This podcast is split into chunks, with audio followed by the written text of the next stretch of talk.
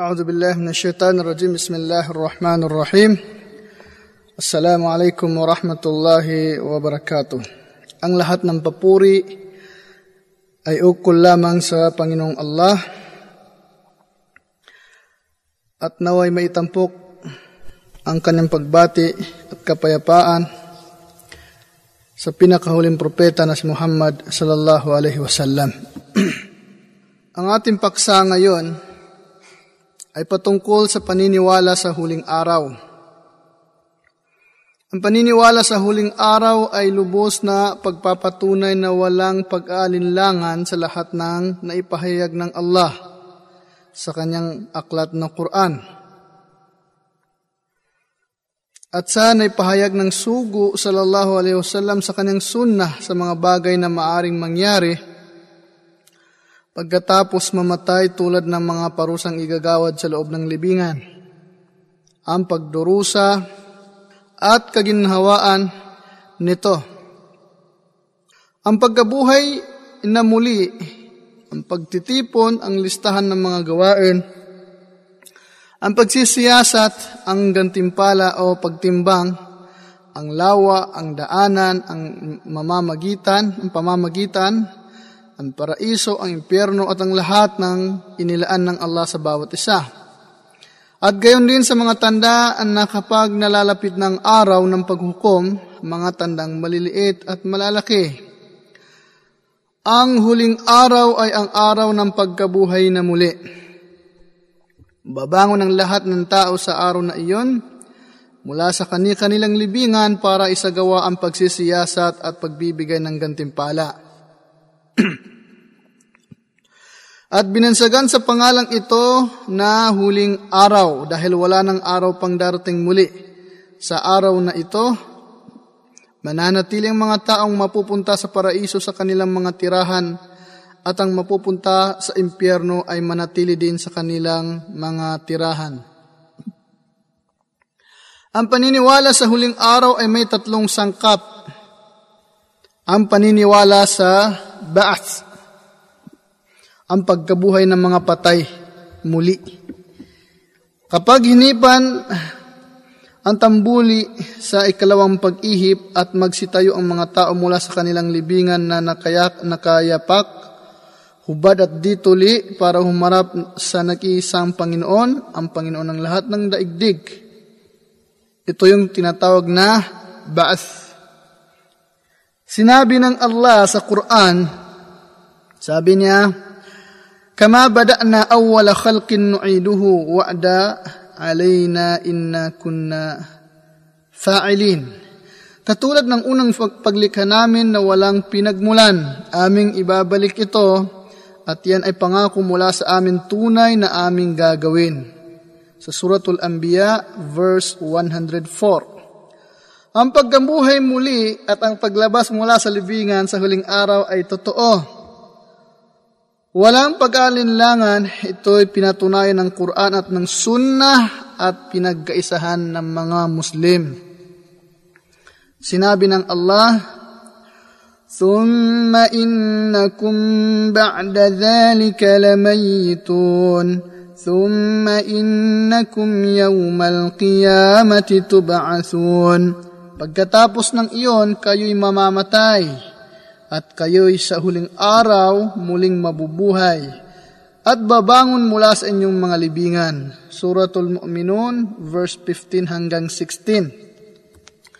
Sinabi ng propeta Muhammad sallallahu alaihi wasallam sa pagsasalaysay ni Imam Al-Bukhari at Muslim, lipunin ng amaang mga tao sa kabilang buhay ng nakayap, nakayapak, hubad at dituli at nagkaisang mga Muslim sa pagpapatunay sa lahat ng ito na siya ang tanging layunin sa paglikha dahil nararapat lang na gumawa ang Allah ng kasunduan sa mga nilalang na kanyang gagantimpalaan sila sa mga iniubliga niya sa kanila sa pamamagitan ng mga sugo. Sinabi niya, Afahasibtum annama khalaqnakum abatha wa annakum ilayna la turja'un. Inaakala ba ninyong nilikha lamang namin kayo ng walang dahilan at kayo'y hindi babalik sa amin? Suratul Mu'minun, verse 115. Sinabi rin niya, Inna alladhi farada alayka al-Qur'an laradduka ila ma'ad. Katotohanan, O Muhammad, ang pagbaba o ang nagbaba ang nagpapaba sa iyo ng Quran ay kanyang ibabalik sa ka sa paraiso pagkatapos na ikaw ay mamamatay. Suratul Qasas verse 85. Pangalawang sangkap ng paniniwala sa huling araw ay ang paniniwala sa pagsisiyasat at paghatol. Pagsisiyasat at paghatol, kung saan hahatulan ng Panginoon ang mga tao. At mga jinni, yung mga taong may obligasyon sa Panginoon. Sisiya sa atin ang isang lingkod sa kanyang gawa at siya ay hatulan ayon sa uri ng kanyang gawain. At yan ay pinatunayan ng Quran at ng Sunna at pinagkaisahan ng mga Muslim. Sinabi ng Allah, Inna ilayna iyabahum, thumma inna alayna hisabahum. Katotohanan sa amin sila'y babalik, at pagkatapos amin silang sasaya sa atin. Sa Suratul Ghashiyah, verse 25 hanggang 26. Sinabi rin niya, Falahu ashru amthaliha wa man ja'a bis sayyi'ati fala yujza illa mithlaha wa hum la yudlamun. Ang sino mang gumawa ng isang kabutihan ay mapapasa kanya ang sampung gantimpalang katumbas nito. At ang sino mang gumawa ng masama ay walang hatol kundi ang katulad nito at sila'y hindi madadaya. Suratul An'am, verse 160. Sinabi pa niya, وَنَضَعُ الْمَوَازِينَ الْقِسْطَ لِيَوْمِ الْقِيَامَةِ فَلَا تُظْلَمُ نَفْسٌ شَيْئًا وإن كان مثقال حبة من خردل أتينا بها وكفى بنا حاسبين At aming ilalagay ang mga timbangang matutuwid sa araw ng paglilitis. At hindi madadaya ang isang may hininga kahit pa ito'y kasing liit ng isang butil ng kardala o pangalan ng tanim ay aming iparating o ilahad ito, kaya tama lang na kami ang magsiyasat. Suratul Anbiya, verse 47. Sinabi ni Ibn Omar, kalugdan nawa sila dalawa ng Panginoong Allah, siya ay nagulat na ang propeta Muhammad sallallahu alaihi wasallam ay nagsabi, Katotohanan ang Allah sa kabilang buhay ay papalapitin ang isang mananampalataya at kanyang nilalagay ang kanyang pagpangtakip kaya't siya'y matatakpan. Pagkatapos ay kanyang sasabihin, alam mo ba kung kanino ang kasalanan ito? So tatakpan ng Panginoong, Panginoong Allah ang nagawang kasalanan ng mananampalataya at sasabihin sa kanya, alam mo bang, alam mo ba kung kanino ang kasalanan ito? At siya ay sasagot, Opo, aking Panginoon. At kung kanyang ipapasya ang paghato sa mga kasalanan nito, at kanyang makikita na ito'y mapapahamak, kanyang sasabihin, aking tinakpan sa iyo ang mga kasalanan ito noon sa mundo. Kaya ngayon aking bibigyan ng kapatawaran ang mga ito para sa iyo. Pagkatapos ay bibigay sa kanya ang aklat ng kanyang mga kabutihan, at tungkol naman sa mga taong hindi sumasampalataya at mga munafik o ma, ma, mapagkunwari, sila'y tatawagin sa harap ng mga nilalang ng ganito. Haula illadina kadhabu ala rabbihim ala la'natullahi ala dhalimi ala, ala dhalimin. Sila yung mga taong pinabulaanan nila ang kanilang Panginoon kaya nararapat lang na ang sumpa ni Allah ay mapa sa mga malinlin, manlilin lang. Surat Hud, verse 18. Ito ay isinalaysay ni Imam Al-Bukhari at Muslim. At napatunayan mula sa propeta Muhammad sallallahu alaihi wasallam na ang sinumang maghangad ng isang kabutihan at kanyang ginawa ito, ipapasulat ni Allah doon sa kanya ng sampung kabutihan. Katumbas nito hanggang sa abot ng, pin- ng pitong daan at humigit pa doon. At ang sino mang maghangad ng masama at kanyang ginawa ito, ipapasulat ng Allah ng isang beses lamang. Katunayan, pagkaisahan ng mga Muslim, ang pagpapatunay sa araw ng pagsisiyasat at paghatol sa mga gawain sapagkat iyan ang totoong layunin sa paglikha.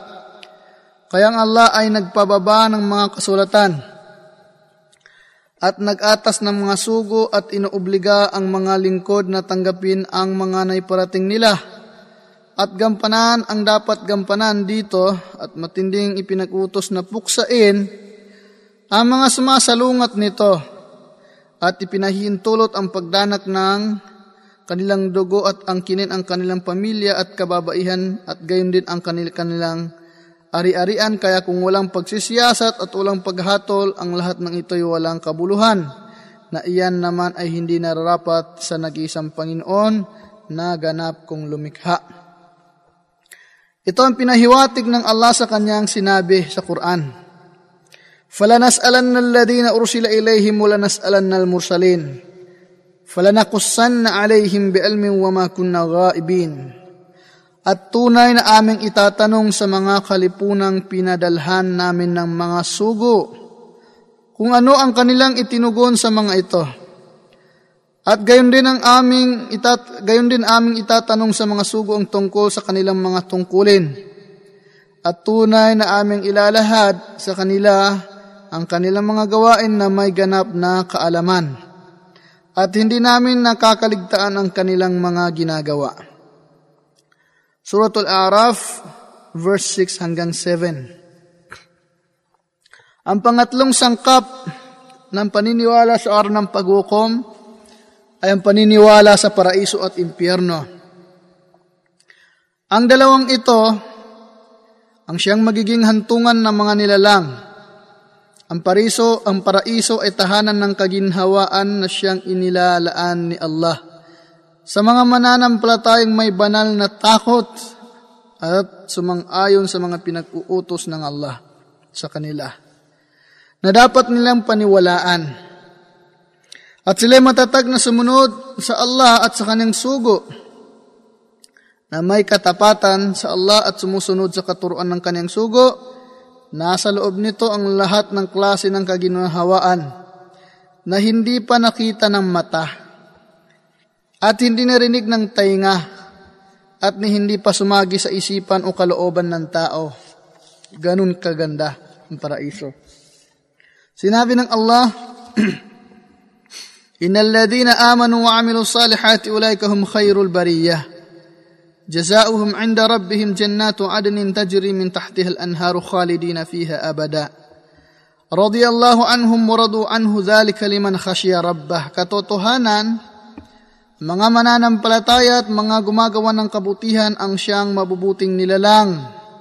Ang kanilang matatamong gantimpala mula sa kanilang Panginoon ay ang mga paraisong matatag, pangpanatilian, dumadali sa ibaba nito ang batis, batis at sila ay mananatili doon ng walang hanggan.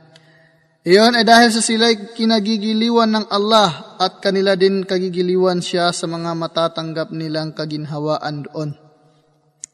Ang mga iyon ay para lang sa sinumang may takot sa kanyang Panginoon. Suratul Bayyinah 7 to 8. Sinabi pa ng Allah, فلا تعلم نفس ما أخفي لهم من قرة أعين جزاء بما كانوا يعملون At hindi alam ng may hininga o ang sarili ang mga inililihim sa kanila na nakakaaliw ng mga mata. Ang mga iyon ay ang gantimpala ng kanilang mga gawain. Surat as-Sajda. At ang tungkol naman sa impyerno ay ang siya namang tahanan tahanan ng pagdurusa na inilaan ng Allah sa mga kafir o mga hindi mananampalataya namang aapi sila yung mga taong tumanggi sa kaisahan ng Allah at sumalungat sa kanyang propeta, naroroon sa loob nito ang lahat ng uri ng pagdurusa. Parusa at paghihirap ni hindi pa ito sumagi sa isipan. Sinabi ng Allah, وَاتَّقُوا النَّارَ الَّتِي أُعِدَّتْ لِلْكَافِرِينَ Matakot kayo sa impyernong inilaan sa mga taong hindi sumasampalataya. Surat Ali Imran verse 131. Sinabi pa niya, Inna a'tadna lidh-dhalimina naran ahata bihim suradiquha wa yastaghisu yughathu bima'in kal muhli yashwi al-wujuh bi'sa ash-sharab wa sa'at murtafaqa. Katotohanan aming inilaan sa mga di sumasampalatayang mang-aapi ang impyernong nakapalibot sa kanila ang kanyang pader. Na sila'y humihingi ng makapagpapawi ng kanilang paghihirap, pagkauhaw, sila'y bibigyan ng tubig na parang kumukulong mantika, na susunog, uh, susunog sa kanilang mukha napakasamang inumin at napakasamang hantungan. Suratul Kahf, verse 29. Sinabi pa niya, Inna Allah la'ana al-kafirina wa adda lahum sa'ira. Khalidina fiha abada la yajiduna waliya wala nasira. Yawma yuqallibu wujuhahum fi النار يقولون يا ليتنا أطعنا الله وأطعنا الرسول Katotohanan ang Allah ay kanyang isinumpa ang mga di sumasampalataya at kanyang inilaan sa kanila ang mainit na lumalagablab na apoy ng impyerno. Sila'y mananatili doon ng walang katapusan at hindi sila makakatagpo doon ng mapagkatiwala ang tao o ni makatulong sa kanila na mamamahala sa kanila. Ni wala rin silang tagapagtanggol na maaring mamamagitan sa kanila sa lahat ng pagdurusa doon. Sa araw ang kanilang mga mukha ay gigiling-gilingin sa apoy at sila ay makapagsalita. Ito yung sinabi ng yawma tukallabu wujuhuhum.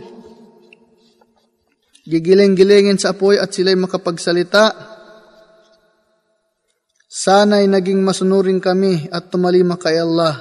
Ya laytana, ata'an Allah wa ata'an ar-rasula sana'y naging masunurin lang kami at tumalima kay Allah at sa sugo ng Allah. Suratul Ahzab. Pero huli ng lahat. Ang paniniwala sa huling araw ay may mga magagandang kahihinatnan at ibang bahagi nito ay ang mga sumusunod. Una, ang ibigin ng gawain pagsunod at maging masigasig dito para sa paghangad ng gantimpala sa araw na iyon o sa huling araw. Ang katakutan ang gawain pagsuway at kagiliwan ito para katakutan ng parusang igagawad sa araw na iyon. Ang hindi mag, maghinayang ang isang mananampalataya sa mga material na bagay na hindi niya nakakamtan na ang kapalit nito ay ang kanyang hangaring mata mo, ang mga biyaya at gantimpala sa huling araw. Ngunit tina, tinanggihan ng mga kafir o hindi sumasampalataya ang, mga pag, ang pagbabangon ng mga patay. Ibig sabihin, hindi sila naniwala sa kabila ng kamatayan na ang kanilang pag-aakala hindi maaari at ang pag-aakalang iyan ay hindi totoo. Mapapatunayan sa batas at pakiramdam at sa isipan ang pagkawalang saysay nito. Sinabi ng Allah, زعم الذين كفروا أن لن يبعثوا قل بلى وربي لتبعثن ثم لتنبؤن بما عملتم وذلك على الله يسير Inaakala ng mga kafir o di sumasampalataya na hindi kailanman babangon ang mga patay mula sa kanilang libingan. Sabihin mo, O Muhammad, sumpaman sa aking Panginoon, tunay na kayo babangon mula sa inyong mga libingan. Oo, sumpaman sa aking Panginoon, tunay na kayo babangon mula sa inyong mga libingan at pagkatapos noon ilalahad sa inyo ang bunga ng lahat ng inyong ginawa. At iyon ay napakadali para sa Allah sa Surat Tagabun verse 17. At iyan ay pinaggaysahan ng lahat ng kasulatang pangkalangitan. At tungkol naman sa pakiramdam, na una ng pinatunayan ng Allah at ipinakita ito sa kanyang mga lingkod kung papaano siya bumubuhay ng patay sa mundong ito. At sa Suratul Baqarah, limang halimbawa ang nandito, ito yung mga ang mga sumusunod. Ang mga tagasunod ni Moises nang kanilang sabihin sa kanya, kailanman hindi kami maniniwala sa iyo hanggat hindi namin nakikita ang Allah ng hayagan. At dahil doon, binawian sila ng, ng Allah ng buhay at pagkatapos ay kanyang binuhay silang muli. Kaya kung bakit itinutok ni Allah ang kanyang salita sa mga angkan ng Israel, sabi niya, Wa'id qataltum ya wa'id qultum ya Musa wa'id qultum ya Musa lan nu'mina laka hatta nara Allah jahratan fa akhadat fa sa'ikatu wa antum tanzurun. Thumma ba'athnakum min ba'di mautikum la'allakum tashkurun. At inyong sinabi, O Moses, O Musa, kailanman hindi kami maniniwala sa iyo hanggat hindi namin nakikita ang Allah ng hayagan at bigla na lamang kumulog ng napakalakas at kayo isa isang namatay. At ito inyong nasaksihan pagkatapos kayo aming binuhay muli matapos kayong mamatay baka sakaling kayo'y magpapasalamat. Pangalawa, tungkol sa isang uh, kwentong may pinatay at pinagdatalunan siya ng mga anak ng Israel kung sino ang pumatay. Ito'y matatagpuan sa Suratul Baqarah, verse 73. Ang ikatlo, tungkol sa kwento ng mga taong lumisan mula sa kanilang mga tahanan para takbuhan ang kamatayan. At sila'y napakarami, libo-libo ang bilang nila. At binawian sila ng Allah ng buhay pagkatapos ay kanyang binuhay silang muli. Matatagpuan ito sa Suratul Baqarah, verse 243. Ang pang-apat, tungkol sa kwento ng isang lalaking dumaan sa isang baryo ng uh, baryong walang kabuhay-buhay at inaakala nito na ito hindi muling may babalik ng Allah sa kanyang dating kasaganaan.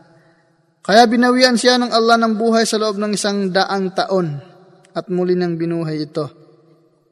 Sa Suratul Baqarah verse 259. Ang ikalima tungkol sa kwento ni Propeta Abraham nang kanyang hilingin kay Allah na ipakita sa kanya kung papaano siya bumubuhay ng patay sa Surah Al-Baqarah verse 260. Ito ay mga halimbawang nararamdaman, aktual na pangyayari at nagpapatunay na maaring buhayin ang mga patay. Naunang naisalaysay ang mga tanda ni Jesus na anak ni Maria na siyang ibinigay ng Allah sa kanya ang bumuhay ng mga patay at pinababangon sila mula sa kanilang mga libingan sa kapahintulutan ng Allah. At ang tungkol naman sa pagka, pangkaisipang patunay sa pagkabuhay na muli, ito'y da, may dalawang uri o may dalawang sangkap. Una, ang Allah ang lumikha ng kalangitan at ng kalupaan at ng lahat ng nasa loob nito. Siya ang lumikha ng dalawang ito magmula pa noon.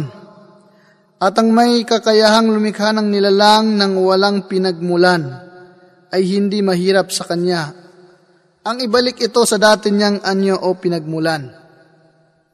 Sinabi niya, وَهُوَ الَّذِي يَبْدَأُ الْخَلْقَ ثُمَّ يُعِيدُهُ وَهُوَ أَهْوَنُ عَلَيْهِ At siyang nagpasimula ng mga nilalang at kapag namatay na ang mga ito, ay kanyang muling ibabalik ang buhay nito at iyon ay napakadali para sa kanya.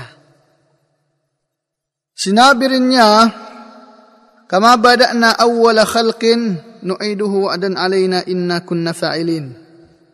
Kagaya din ng paglikha namin noon, nung una ibabalik namin ito at iyan ay pangako mula sa amin tunay na aming gagawin at tutuparin. Sinabi pa ng Allah, Kul yuhyiha alladhi ansha'aha awwala marratin wa huwa bikulli khalqin alim. Sabihin mo, bubuhayin siya ng lumikha sa kanya noong una. At siya ang nakakaalam sa lahat ng nilalang sa suot Yasin. Pangalawang pa, ang patay na lupa na tuyong-tuyo ni walang kahoy na kulay berde at kapag ito ay nabuhusan ng ulan, ito'y gagalaw at lalabas mula rito ang isang kulay berde na magbubunga ito ng iba't ibang uri ng prutas na nakakaasiyang tanawin. At ang may kakayahang buhayin ito matapos mamatay ay may kakayahang ding buhayin ang mga patay. Sinabi ng Allah, ومن آياته أنك ترى الأرض خاشعة فإذا أنزلنا عليها الماء اهتزت وربت إن الذي أحياها لمحيي الموتى إنه على كل شيء قدير At ang bahagi ng kanyang mga tanda ay tunay na makikita mo sa lupang tuyong-tuyo na walang katan- katanim-tanim ito. At kapag binuhusan namin ng ulan, ito'y gagalaw at nabubukadkad at tutubo ang mga tanim. Katotohanan ang sinumang bumubuhay nito ay kaya din niya ang buhay ng mga patay.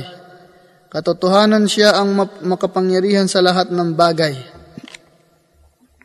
Sinabi ng Allah, ونزلنا من السماء ماء مباركا فأنبتنا به جنات وحب, وحب الحصيد والنخل باسقات لها طلع نضيد رزقا للعباد وأحيينا به بلدة ميتا كذلك الخروج at aming ibinuhos mula sa langit ang tubig na may maraming naidudulot na biyaya. At pinauusbong namin dahil dito ang mga hardin, ang pananim na inaani at matataas na palmera na may maraming sanga na nagkapatong-patong. Ang lahat ng iyon ay para panustos sa mga lingkod at dahil na rin sa ulan aming binubuhay ang lupang patay. Walang katanim-tanim Gayon din ang aming bubuhayin ang mga patay at sila'y masisi, magsisilabasan mula sa kanilang mga libingan sa araw ng paghuhukom. At kalakip sa paniniwala sa huling araw ang paniniwala sa mga nangyayari sa kabila ng kamatayan, ang pagsusulit sa loob ng libingan. Ito ay pag, ang pagtatanong sa patay matapos siyang libing, ilibing tungkol sa kanyang Panginoon relihiyon at ng kanyang propeta at pananatilihin ng Allah sa mga sumasampalatayang matatag na salita at ang may sasagot ng mananampalataya ang Allah ang aking Panginoon at ang Islam ay aking relihiyon at si Muhammad ang aking propeta at ililigaw ng Allah at hayaan niya maligaw o hindi makasagot ang mga manlilin lang at ang may sasagot ng di sumasampalataya. Sabi niya, ha? Ha? Hindi ko alam. At ang masasabi ng mapagkunwari na bag nagbabalat kayong Muslim o nagmapagkunwari kunwari Muslim, hindi pala, o ng taong nag-aalinlangan, hindi ko alam. Narinig ko sa mga tao, sila ay nagsasabi ng ganito, ng isang bagay, at iyon ay aking sinabi. Pangalawa, ang pagdurusa sa loob ng libingan at ang kaginhawaan nito. Ang tungkol sa pagdurusa sa loob ng libingan ay mapa sa mga taong manlilinlang mula sa mga munafik o mapaggunwari at mga di sumasampalataya. Sinabi ng Allah, ولو ترى إذ ظالمون في غمرات الموت والملائكة باسطوا أيديهم أخرجوا أنفسكم اليوم اليوم تجزون عذاب الهون بما كنتم تقولون على الله غير الحق وكنتم عن آياته تستكبرون At kung makikita mo lang Muhammad ang mga mang-aapi sa oras ng kanilang paghihingalo para harapin ang kamatayan.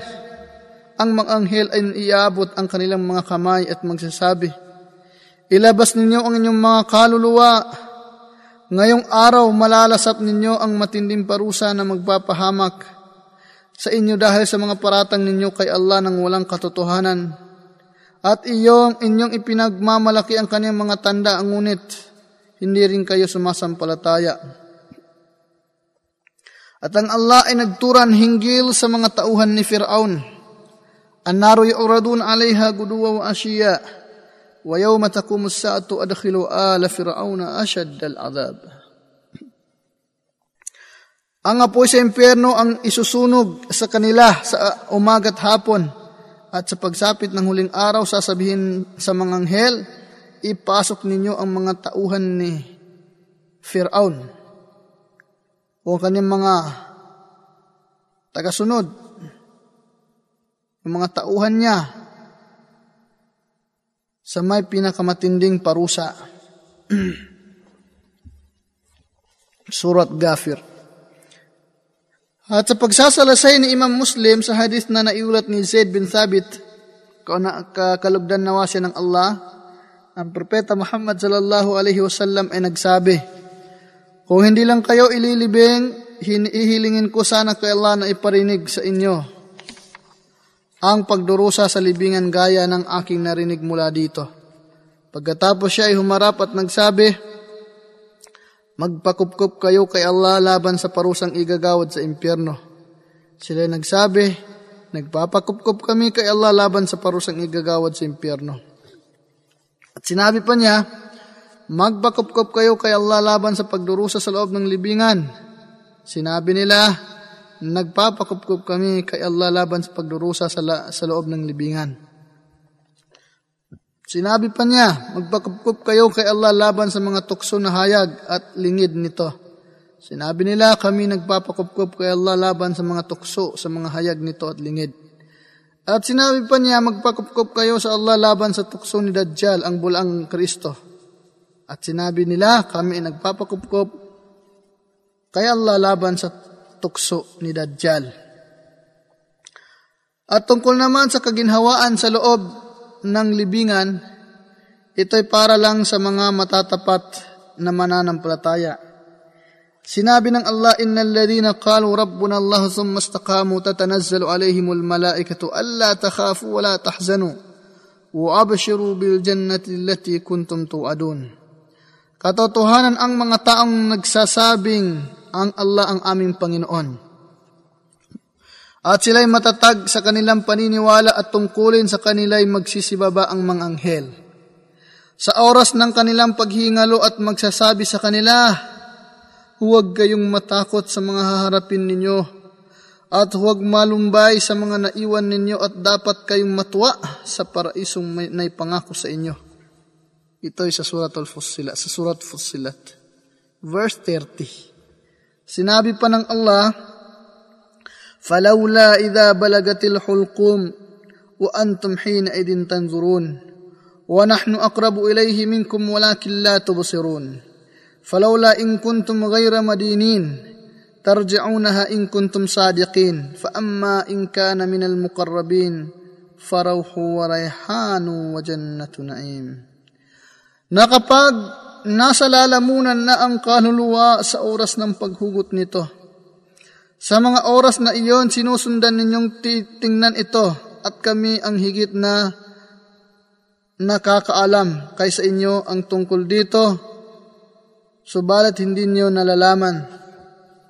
Sige nga kung talagang inaakala ninyong hindi kayo babangon, sa, babangon ulit pagkatapos mamatay, pabalikin ninyo ang kaluluwa sa katawan kung talagang kayo ang makatuwiran.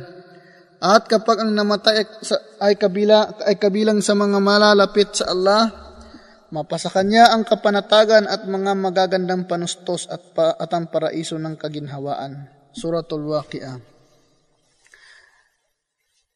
Naiulat ni Al-Barra na ang propeta nagsabi, hinggil sa isang mananampalataya na kapag nasagot nito ang dalawang hangil, anghel sa loob ng libingan, mananawagan ang isang nananawagan mula sa langit, katotohanan, makatuwiran ang aking lingkod.